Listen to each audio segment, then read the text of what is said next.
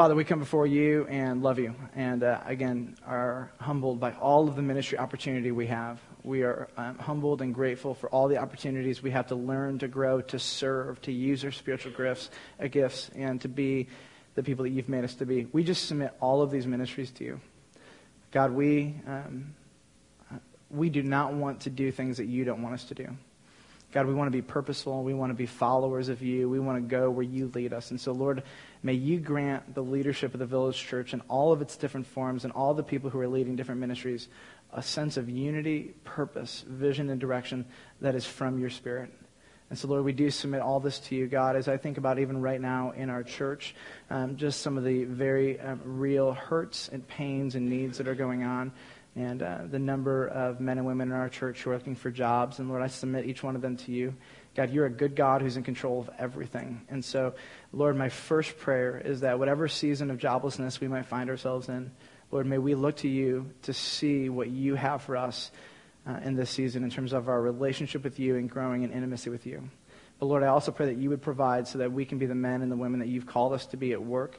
And so, Lord, I do pray that you would supernaturally provide jobs for those who don't have it, that you would bring them and show them the places where you want them to be. And God, I pray that each one of us would be praying, if we are struggling to find work, that we'd be praying and seeking you to lead us and to guide us. Lord, I lift up Nell Whitaker, who is recovering from E. coli. And Father, I just want to first thank you for her legacy, even in this church. And it's not just that she has a daughter who loves you and worships with us. And it's not even that she just has a granddaughter who loves you and worships with us. But God, in this church are her great-grandchildren too. And so, God, I want to thank you first for her legacy and the years of faithfulness, and that she has 4 generations of those in her family who confess Jesus Christ as their Lord and Savior. And so, Father, I thank you that we have the privilege to come around her and pray for her. And God, I do pray, Lord, that her soul would be encouraged, and God, that she would continually find her strength in you. And so, Lord, I pray for healing, and that this opportunity would be one where she grows closer with you, but where she just senses the deep love and care and concern that she has, not just from her church, but especially her family. And so, God, we lift now up to you.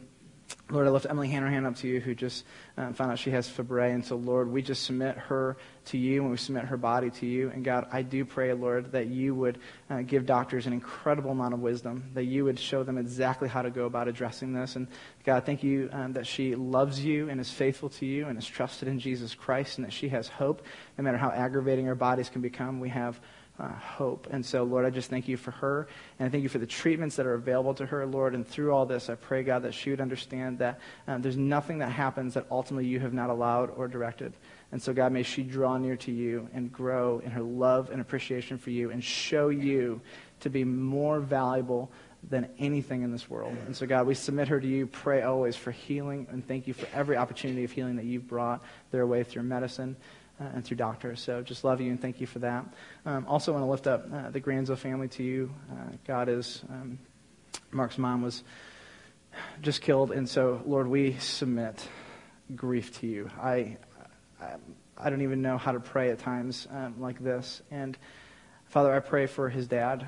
I pray that Ken would be filled with the Holy Spirit. And God, that as he grieves, it would be grieving as one who has hope. Because his wife is with you. And Father, I thank you for that truth and that reality. But Lord, I just know grief is from you, and it allows us healing, and it is real. But God, I pray that in his grief, he would be able to say that the Lord gives and the Lord takes away. Blessed be the name of the Lord. And I pray this for the Granzo family, Lord, that their hope and their strength would be in you. And Father, lastly, I pray for Mike Hammerer and his mom. And Lord, I just pray for Dariel that, God, you would, again, give her strength, and that you would give her an unwavering faith in your goodness. And Lord, I thank you that Mike's dad is a believer in Jesus Christ, and again, is with you. We praise you for that and have so much gratitude. But Lord, in our grief, Lord, we pray that you would be so near to us, and that you would be the God who comforts us and who gives us everything we need to be sustained. Pray for Mike's mom, God, that she would be able to sing your praises even in the midst of grief. And thank you that that is real.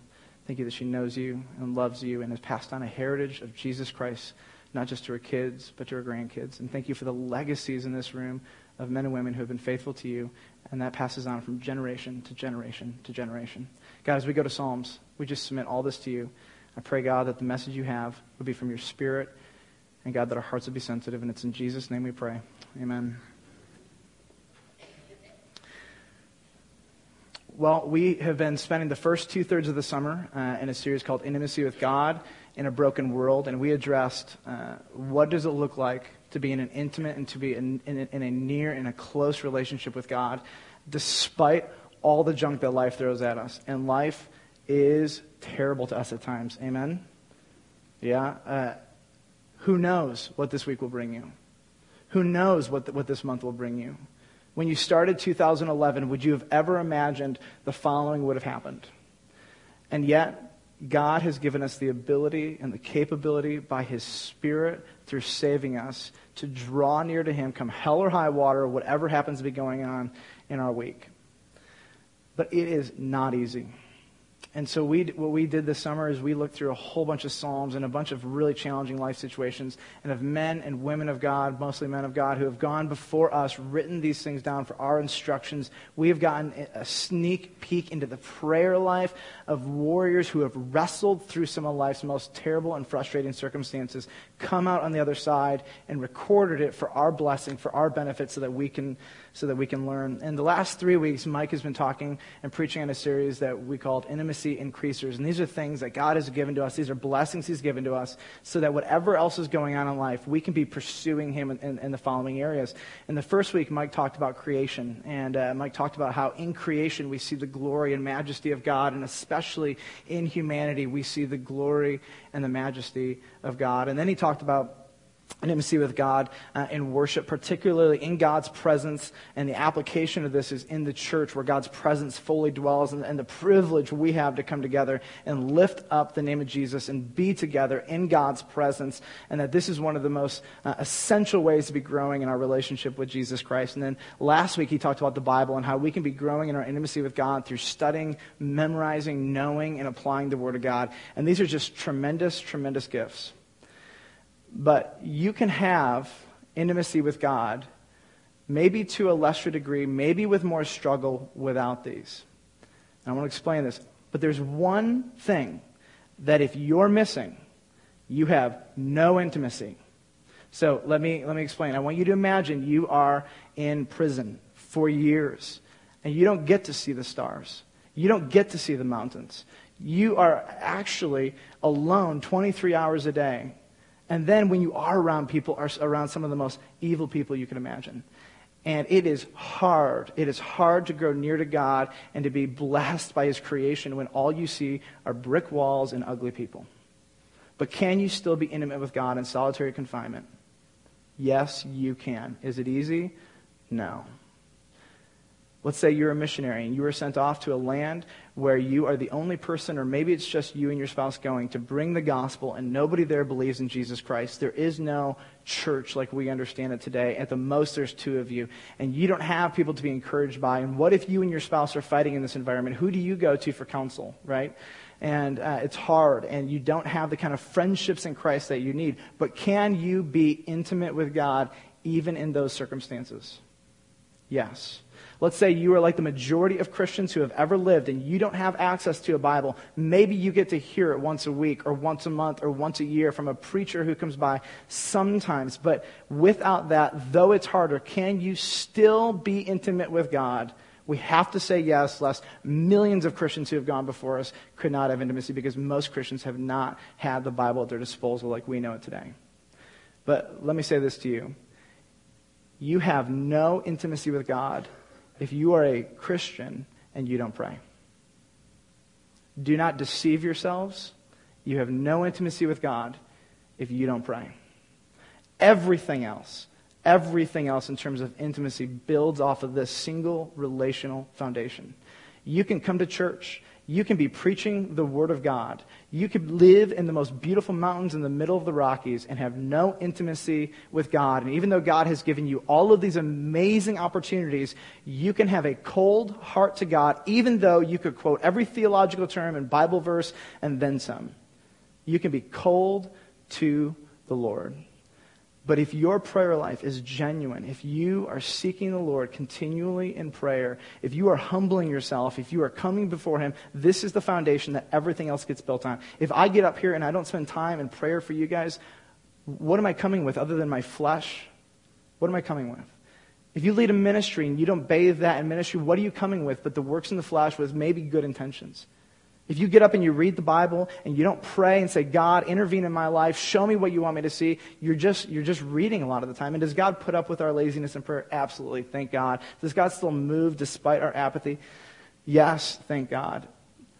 But I want to be a man of God who prays.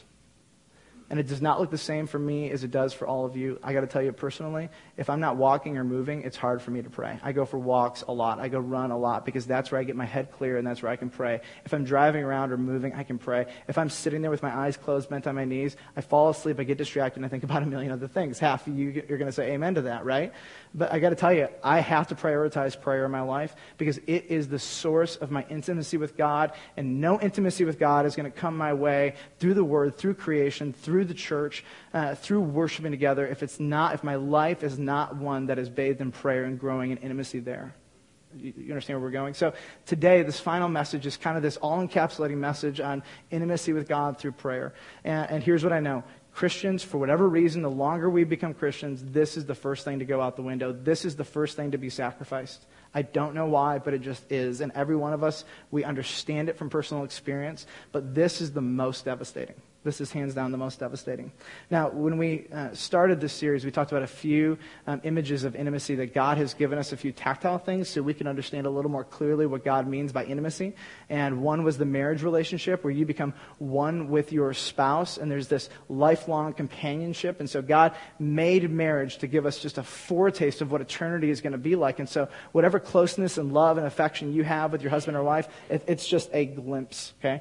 We talked about the sexual relationship, how all of the pleasure that God made for that is supposed to be a shadow, just an insight into what God has made for us with Him. The amount of joy you will experience in His presence does not even compare to the greatest sexual joy you could possibly imagine. And yet God has given this to us as a gift to remind us of what's to come. We talked about the family relationship and the loyalty and the bond that happens in families, right? And whatever happens in your family, it is a shadow of the loyalty and bond that happens in the body of Christ, especially in all of eternity. I mean, this is a beautiful picture. God gives us these tactile things, puts it into the very fabric of our universe to give us real things that we can identify with so that we can have points of reference to understand intimacy with God. And I'm so grateful that He has done that. Now, without prayer, these things just don't happen. They just don't happen. And so all summer long, as we've been teaching the Psalms, I've had this document. It's been this list of observations on corporate worship, on preaching, on prayer. And so what I want to do with you this morning is I want to share with you my list of observations.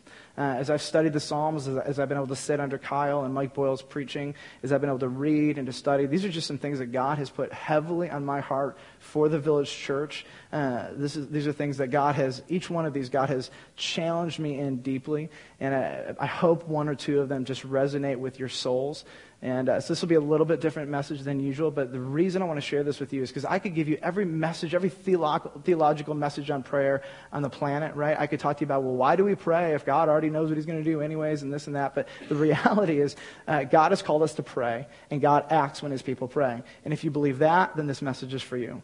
And the Bible just does not go into all the nitty-gritties and details of trying to explain the providence of God and the responsibility of man and how prayer works and all. That's not the point of this morning. If there's one desire I have this morning is that for those of you who are praying, you would increase your prayer life and pursue intimacy with God more. For those of you who have put it off and who have not made this a priority, that you would understand you have no option but to put this back as a priority in your life because it is that essential to the vibrancy and health of your personal life, your ministry, and our church. Amen?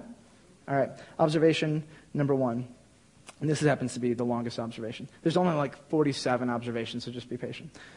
Sarcastic. All right, number one, Jesus and the New Testament authors quote and use the Psalms more than any other book of the Bible. Let me say that again. Jesus and the New Testament authors quote and use the Psalms more than any other book of the Bible, particularly in preaching, praying, and praising. If you have your Bibles, you can turn with me to Mark chapter 15:34. Jesus is on the cross.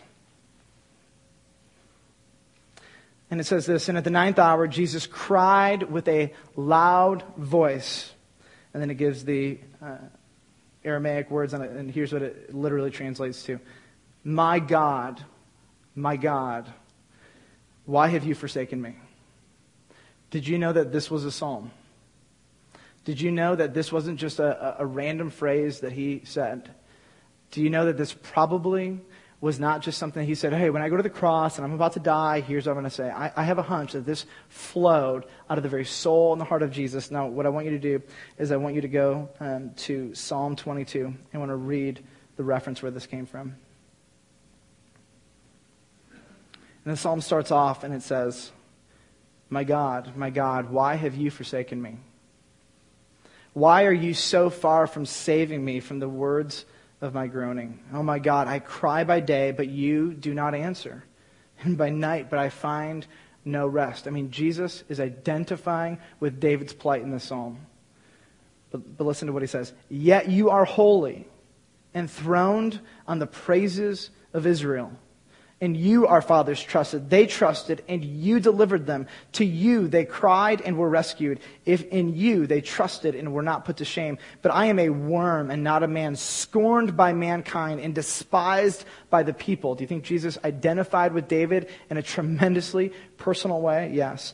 All who see me mock me, and they make mouths at me, and they wag their heads. And this is what they say to him in mockery. He trusts in the Lord. Let him deliver him. Let him rescue him, for he delights in him. And Jesus is on the cross, and he picks out this phrase, my God, why have you forsaken me? And he says this because Jesus prays the Psalms. He knows the Psalms. The Psalms have given him the vocabulary to talk to God with. And there is this amazing context. It's like when somebody quotes a line of a movie, right? The reason you laugh is because you might know the movie or know the context. Well, when they heard Jesus say this, it's not like they could hear this, and it's an isolated statement from Psalm 22. No, they heard this, and they heard the whole psalm. They heard a psalm and the cry of a man who is God, who trusted in his Father, but came to him in one of the most vulnerable situations, and the Psalms gave him the vocabulary to speak to God. Go with me to Luke 23:46. These are the last words that Jesus says on the cross. Then Jesus, calling out with a loud voice, said, Father, into your hands I commit my spirit. And having said this, he breathed his last. I love that even Jesus' seemingly discussion language with God is so bathed in his understanding of the Psalms that it just comes out. Now let's go to Psalm 31, 1-5, where this verse comes from. Again, Jesus is on the cross. These are his last living statements before his resurrection. In you, O Lord, do I take refuge. And you got to understand, whatever he says, it is in the context of this whole psalm, and he understands that. And by saying this one line, he's identifying with the whole. Let me never be put to shame. In your righteousness, deliver me. Incline your ear to me. Rescue me speedily. Be a rock of refuge for me, a strong fortress to save me. For you are my rock and my fortress. And for your name's sake, you lead me and guide me. You take me out of the net they have hidden from me, for you are my refuge. Into your hand I commit my spirit. For you have redeemed me, O Lord, faithful God. I mean, as Jesus is on the cross, his cry is one of a psalm that declares the faithfulness of God. And as the Father turns his back from the Son, Jesus is still muttering on his lips, you're faithful. And the Psalms have given him this vocabulary to speak this way because the Psalms are filled with story after story after story of men who have gone through hell, men who have gone through worse than you and I would ever imagine. And they declare God's faithfulness almost every time. And they describe their pain. They describe their frustration, right? But then they come back and there's this inevitable coming around, usually except for like one or two Psalms, where they say, despite this, my God is good and he's faithful. I mean, the Psalms are giving the very language to the New Testament authors that they need to understand and pray to God. And the Psalms give them the categories to pray. Because in the Psalms, we learn that no matter what it looks like, God is always good. He is always faithful. He will always defend his people. Everything will work out for the good of those who love him. You see that throughout almost all the Psalms. It's just this micro, macro theme. It's there. And when you immerse yourselves into the Psalms, if you let these things have their way in your mind, in your heart, and your soul, you will be equipped to deal with life. Because whatever life throws at you, God is a constant. And you'll see that there are men who have gone before you hundreds of times over. And they have relied on the faithfulness of God, even though they couldn't see it, even though they didn't understand it, even though they didn't experience it immediately. They held on to it. I think what's interesting is Jesus dies with the Psalms on his lips. And this is something a commentator drew out. I just thought this was profound. The basis of the Great Commission, which is Psalm 2, if you read back over it, you'll find it, is in the Psalms. The first major decision in Acts 1, it's based on the Psalms. The first prayer meeting, Acts 4, it's based on praying the Psalms. The first sermon in Acts chapter 2, it's from the Psalms. Isn't that interesting? How much the Psalms influenced and affected everything they did. And this is why as I read over the Psalms, as I prayed over the Psalms, and I tried to go through every single one of them, and I took notes on every, I was trying to immerse myself in this literature so that I could come as equipped to deal with it and to present to you God's word from this group of songs from the book of Psalms. And I got to the New Testament, I'm like, this stuff is everywhere. It is everywhere. And then when I learned no book is used more often by the New Testament authors than this, I thought, what are we missing? This is so pivotal to their understanding of theology, to life, to experience. And maybe we need to rethink how we engage the Psalms. In the New Testament, Colossians 3 says, let the word of Christ dwell richly in you, teaching and admonishing one another in all wisdom, singing psalms and hymns and spiritual songs.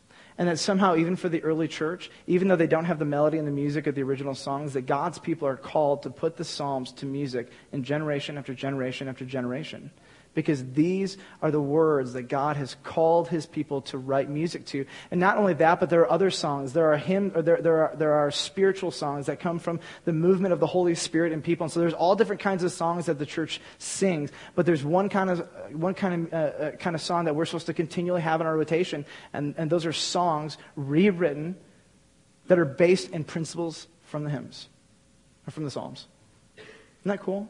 And if you look at so much of the music that's written nowadays, what you don't realize is that a lot of the hymns are from the Psalms. A lot of the praise songs, they're from the Psalms. And that so much of the vocabulary that we use in corporate worship, it's actually psalmic in nature. That's what it is. And so before we quickly bash one style of music over another, what we need to realize is that the Psalms themselves set a paradigm for us that sometimes gets really, really deep and theological and sometimes just gets really, really repetitive, and that there's a place for all of this in corporate worship. Ephesians 5:18 and 19 says this, and do not get drunk with wine, for that's debauchery, but be filled with the Spirit. And here's what happens when you're filled with the Spirit. Addressing one another in psalms and hymns and spiritual songs, singing and making melody to the Lord with your heart. That somehow when you're filled with the Spirit, the Word of God through the Psalms should be near enough to our vocabulary that we're able to share it with people. And the implication here is that we should know the Psalms. In fact, if you were going to be a pastor in, say, the first 5 centuries of the Christian church, I mean, it was like standard. Of course you've memorized the Psalms, right? Now no pastors are expected to memorize the Psalms, let alone any book of the Bible. But this was like standard protocol for pastoral ministry in the early days of the church. Because the Psalms were considered so essential to the life of the church. It's also one of the reasons why we get these New Testaments, right? And almost always the book of Psalms is added. Because this is the book that has given us the vocabulary with which to pray and to worship God. And so how could you put a New Testament Bible together without tacking on the Psalms? Because they are still so vital to our relationship with God. That's number one. Number two. Though our circumstances lead us to God in prayer, God, through prayer, makes our prayers about him. I want to explain this. I mean, a lot of the time we get on our knees because life is terrible, because we don't know what to do. We need help, and we need wisdom. But in the Psalms, here's what you see. You see time after time after time, men coming to God with their real circumstances. And by the time they get done praying, it's like their whole brain is shifted. And now all of a sudden it's, you are faithful, you are good, you will rescue me. And where before what motivated us is the trial, Where we end is with God. What motivated us before is the pain and the heartache, but where we land is in trusting and resting in God's character and who He is. Now, this is something that was really just motivating for me. Here's how you know when you're in a trial, prayer has done its job. You're consumed with God, even though the trial hasn't gone away. So you're praying, Lord, I don't understand why I'm going through this. I don't understand why you would take this from me. I don't understand what is going on here. God, I know that you are good. No, God, I am positive you are good. God, what do you have for me in this? And oftentimes in the blink of a moment, you don't even realize you're doing it, but as you're praying, you realize God is way more important than whatever circumstance you're going through. Have you ever experienced that? And it's like, wow, praying gives you an actual perspective, and you know it's done its course on a specific issue when you're consumed with God at the end of it. And even though your circumstances might be the impetus or the catalyst for your prayer, God is not content for you to be done praying until you are consumed with Him at the end of it. Because a lot of times your circumstance isn't going away. And you can complain, and you can complain, and you can complain, and there's a season for that, which we'll talk about. But until God is what you're obsessed with, you will have no ability to come to real peace in that circumstance. Number 3, it's fine to sulk and complain, but only for a season. I mean, the Psalms are like a collision of our pain and of God's goodness. And like every time we come to Him, it's like this explosion. And if you can't read the Psalms and see this tension between my trials and God's goodness, you're missing most. I mean, most of the Psalms are just like, life, God. And you know what happens every time? God wins. Every time.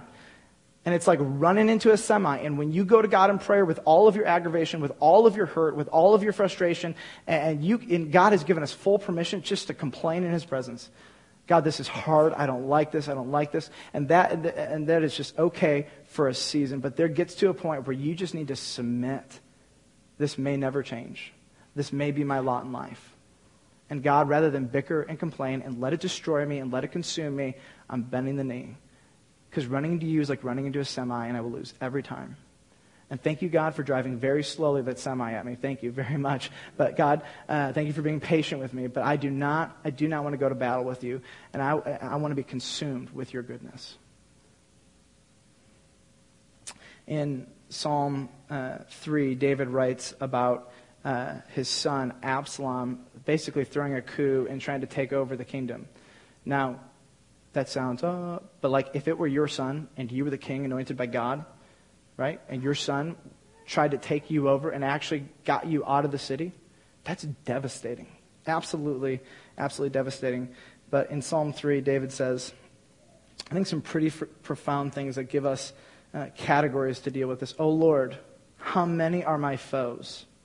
Many are rising against me. Many are saying of my soul, there's no salvation for him in God. But you, O Lord, are a shield about me. My glory, you are my glory, and you are the lifter of my head. I cried aloud to the Lord, and he answered me from his holy hill. I lay down and slept. I woke again, for the Lord sustained me. I will not be afraid of many thousands of people who have set themselves against me all around. I love this. David is going through a terrible situation, and he just starts off with, like, how many are my foes? And then almost immediately he's like, you're good, you're going to protect me, you're awesome, right? And there's this collision, and David, time after time, bends his knee to the collision and says, God, you're good, you're holy, you're right. And I just want to challenge you with this. If you're going through a hard time, you need to get on your knees in prayer, and don't stop until God has overcome and won the day in that situation. And then I guarantee you there's many, many more things to pray about.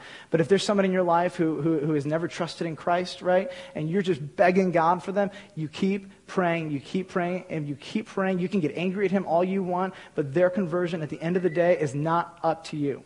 It's not up to you. And so you pray. And some of us get the profound privilege to pray for people we love, and sometimes for years, and to see them come to Christ, and it's like, you are good. I knew it the whole time, but you are good. And pray. And don't resist what the Lord is doing. Number 4. Prayers of faith are answered, and prayers of the faithless are ignored. Proverbs 15:29 says this, the Lord is far from the wicked, but He hears the prayer of the righteous. Now, I'll just share with you like a personal struggle that I've really wrestled through this summer. And I mean, one of the questions that came through my mind was, does God ever ignore the prayers of His children? And I know by faith the answer is no. okay? And so, like, there have been some circumstances where really terrible things have happened to people in our church, and gut-wrenching things. And so I will find myself, I just get the unique opportunity to pray with people. And, you know, there are two things in my head. Do I do it because it's a duty, or do I do it because I love them? There's never a moment where I'm like, it's a duty. You know, like, I love coming before the Lord on your behalf. Like, it's a joy. So, and I'm there, and I'm like, okay, God, I don't really have all the vocabulary for this right now. I don't understand it, okay? But I pray that you would be the God of peace to them, and that your Holy Spirit would bring peace to them, okay? Now, there's what you're supposed to say, which is something like that, right? And if you're just doing your duty, you just say it, and you're like, all right, whatever. But, like, what I'm wrestling with is, okay, God, if I could see into the spiritual realm, I want to know what you do, because I believe that prayer does not just fall on deaf ears, okay? I don't believe that I'm just supposed to say that because I'm supposed to be, you know, like, I believe when I pray that your peace comes on somebody, something has to happen. And though it doesn't make everything right and perfect, like, why the heck am I praying if you're not going to actually follow through and do the very thing that you say in your word that you want to do, which is grant them peace, right? And I wish I could see in the spiritual realm what actually happens, right? I wish maybe God just sends the Holy Spirit or sends angels. I don't know. I can't see it. But when I pray for you that God would grant you peace or comfort, they're not just cliche terms. Like, in my head, I am wrestling. God, I am believing you and taking you at your word that this is producing real realities, okay? That these are actually happening, and these are not just like things we do because we're supposed to do.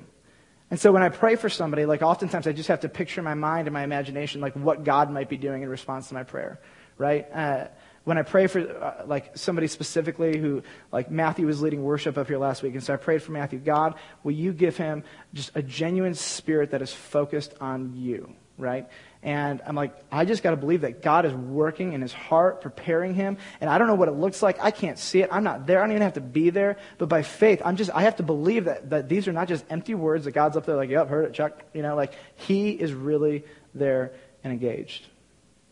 And I tell you, if you pray and you don't even believe what you're saying, you're just doing it out of duty. I mean, the Bible's pretty clear that God's not really interested in those. But, like, God does answer prayers. And I've gotten to a place where I've had to just persist and believe that God is doing something, even though I can't see it, and he may not be doing it in the time frame I want, but there's no prayer that I put forth when I come into his throne room that is just wasted or purposeless or small or trite, that he just says, oh yeah, ha ha ha, or I'm really glad you did that, you obeyed, but that's all this is about, is just you're obeying. Like, I really have to believe that God is reacting and responding in very real, measurable time. And this is one of those times where I just wish I could see into the spiritual realm. And I wish I could see, like, as we pray for the service in the morning, as we pray for the preacher and the worship leader in your hearts, like, what are the kind of battles that are going on in this room, and what kind of things are actually happening in the spiritual realm? And Lord, keep the evil one at bay. Well, what if there are angels just keeping the evil one at bay?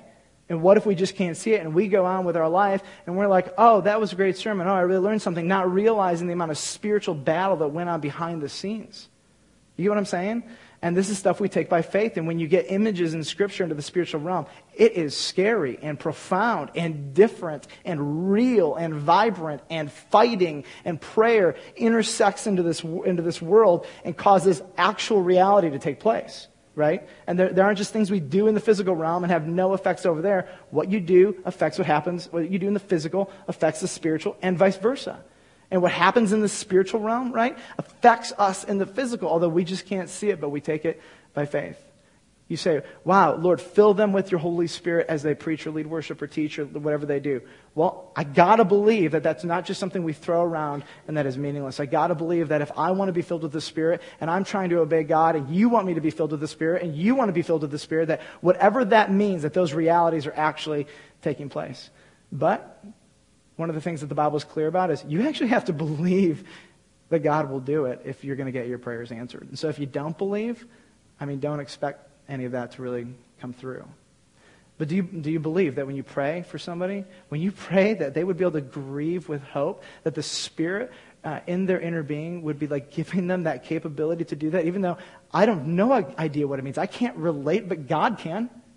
God can, and I'm not praying because I can relate. I'm praying because God can relate. That's why I'm praying, and I'm praying because I believe that God will actually do that.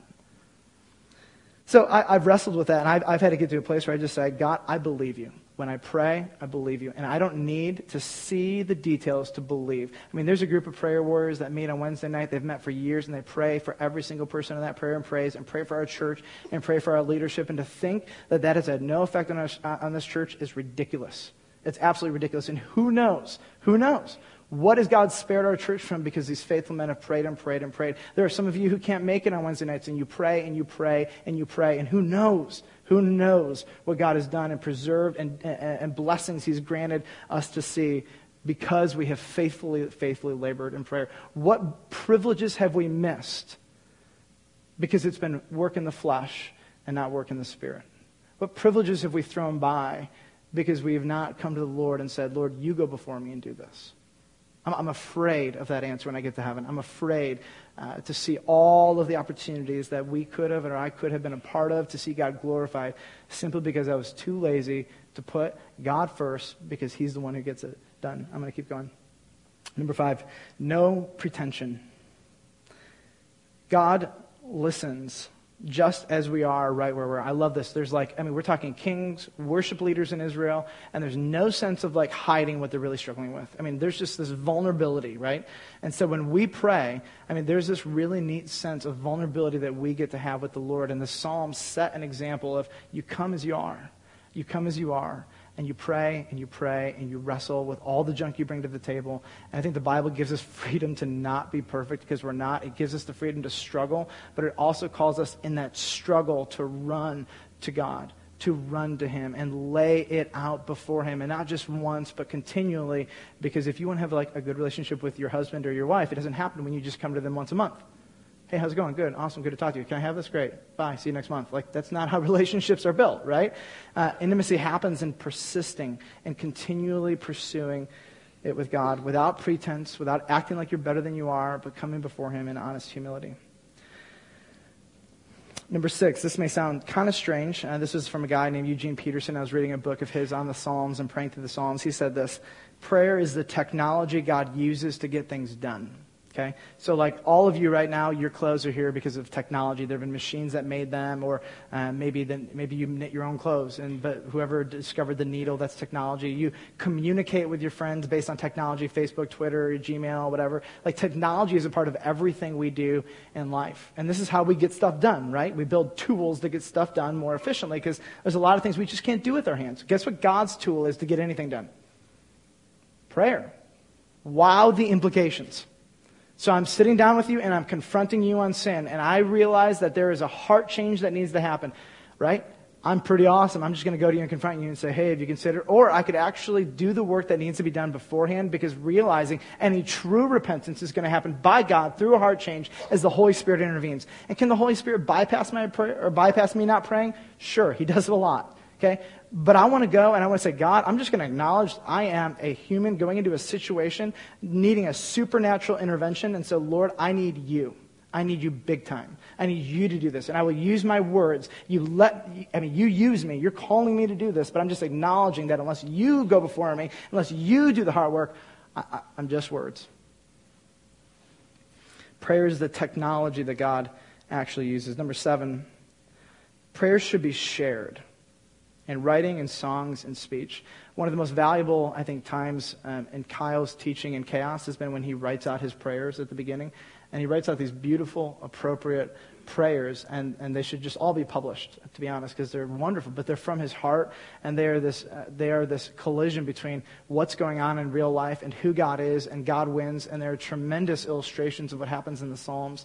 And they're just really, really powerful. The church is supposed to write music. Musicians write music. Write good music, preferably, but write music. And it looks different for every different genre, but God's people are supposed to write music. That's what we do. We're supposed to be able to sit down with each other and say, I prayed for you, or can I share the psalm that I've been praying for you? Ironically, my mom has been praying for me since I was a little kid over Psalm 119, which is a psalm that is all about the Word of God. And go figure that her son is a preacher of the Word of God. Go figure that one out. But my mom has been praying for me that psalm for years.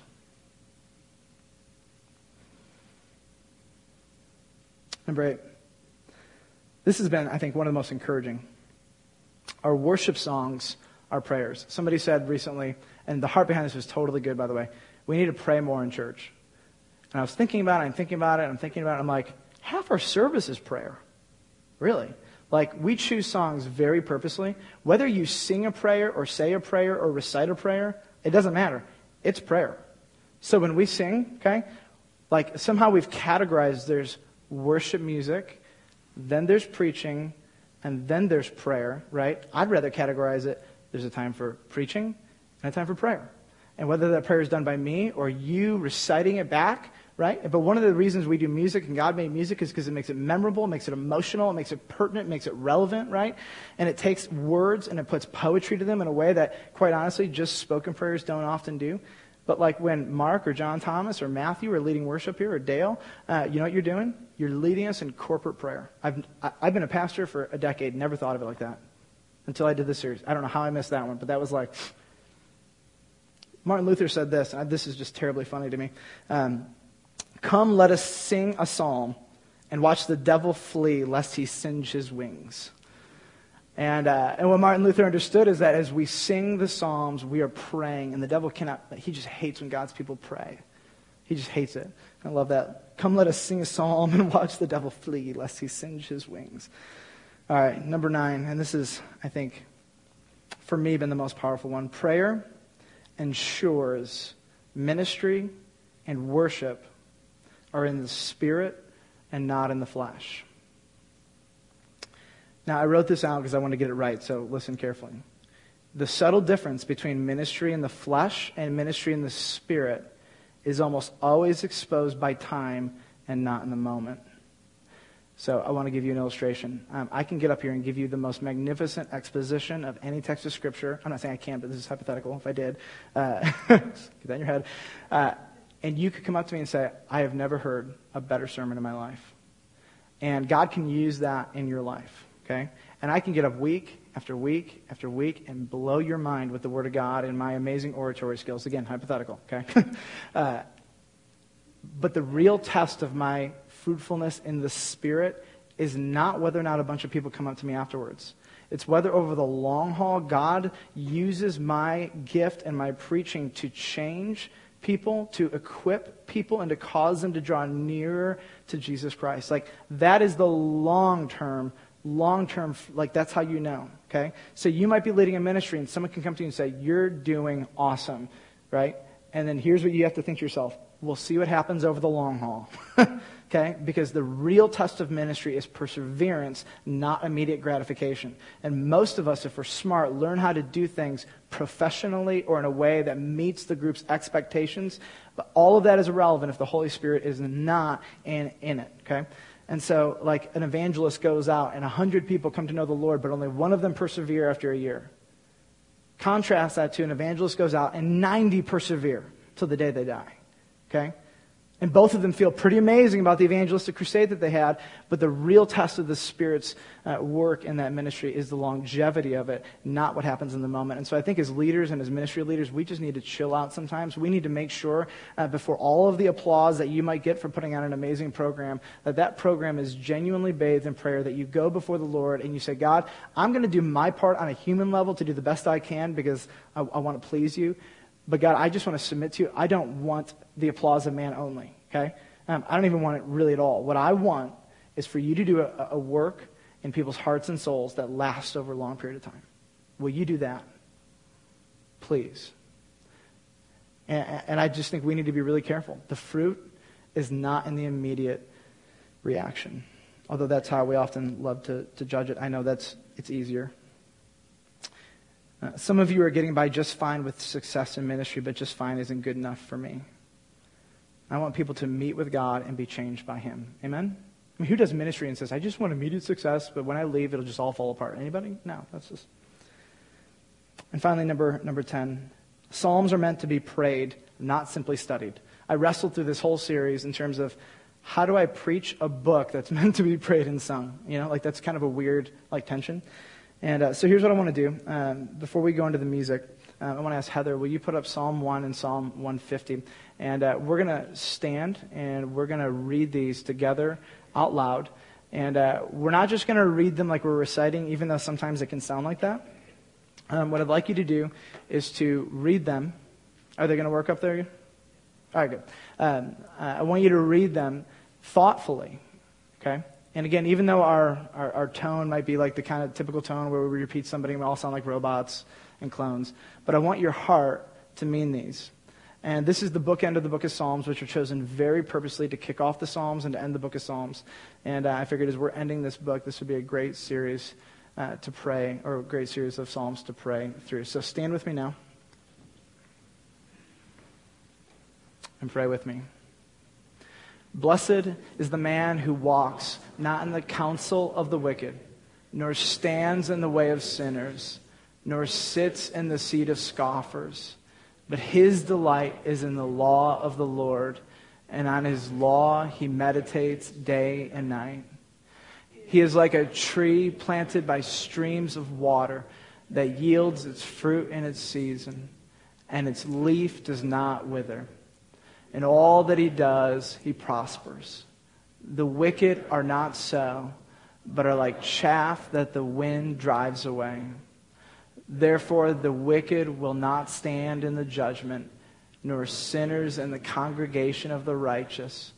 For the Lord knows the way of the righteous, but the way of the wicked will perish. Psalm 150. Praise the Lord. Praise the Lord in his sanctuary. Praise him in his mighty heavens. Praise him for his mighty deeds. Praise him according to his excellent greatness. Praise him with trumpet sound. Praise him with lute and harp. Praise him with tambourines and dance. And praise him with strings and pipe. Praise him with sounding cymbals. Praise him with loud clashing cymbals. Let everything that has breath praise the Lord. Let's praise the Lord. Forgot about that one. Let's pray together. Lord, I thank you that not all prayer is asking, but some prayer is just acknowledging the facts that the righteous, those whom you have saved by faith in Jesus, will be with you forever. And some prayers are just prayers of praise where we say, let everything that has breath praise the Lord. And God, our desire is to be both righteous, to please you because of the work you're doing inside of us. And also, Lord, to lift up praises to you. God, as we even just process together some observations on prayer in the Psalms, God, may you by your Spirit, not by the coercion of words, but simply by your Spirit, motivate us to pray together, to pray God's word, to pray alone, to pray in song. And so, God, I thank you for all the different opportunities that we have. And Lord, even in my heart, will you help me even rethink how I understand corporate musical worship, even as prayer? Thank you for what you've taught me. Thank you for what you've taught us. And thank you, God, for the privilege to have your word and that we can praise you because we've trusted in Jesus Christ. And it's in his name we pray. Amen.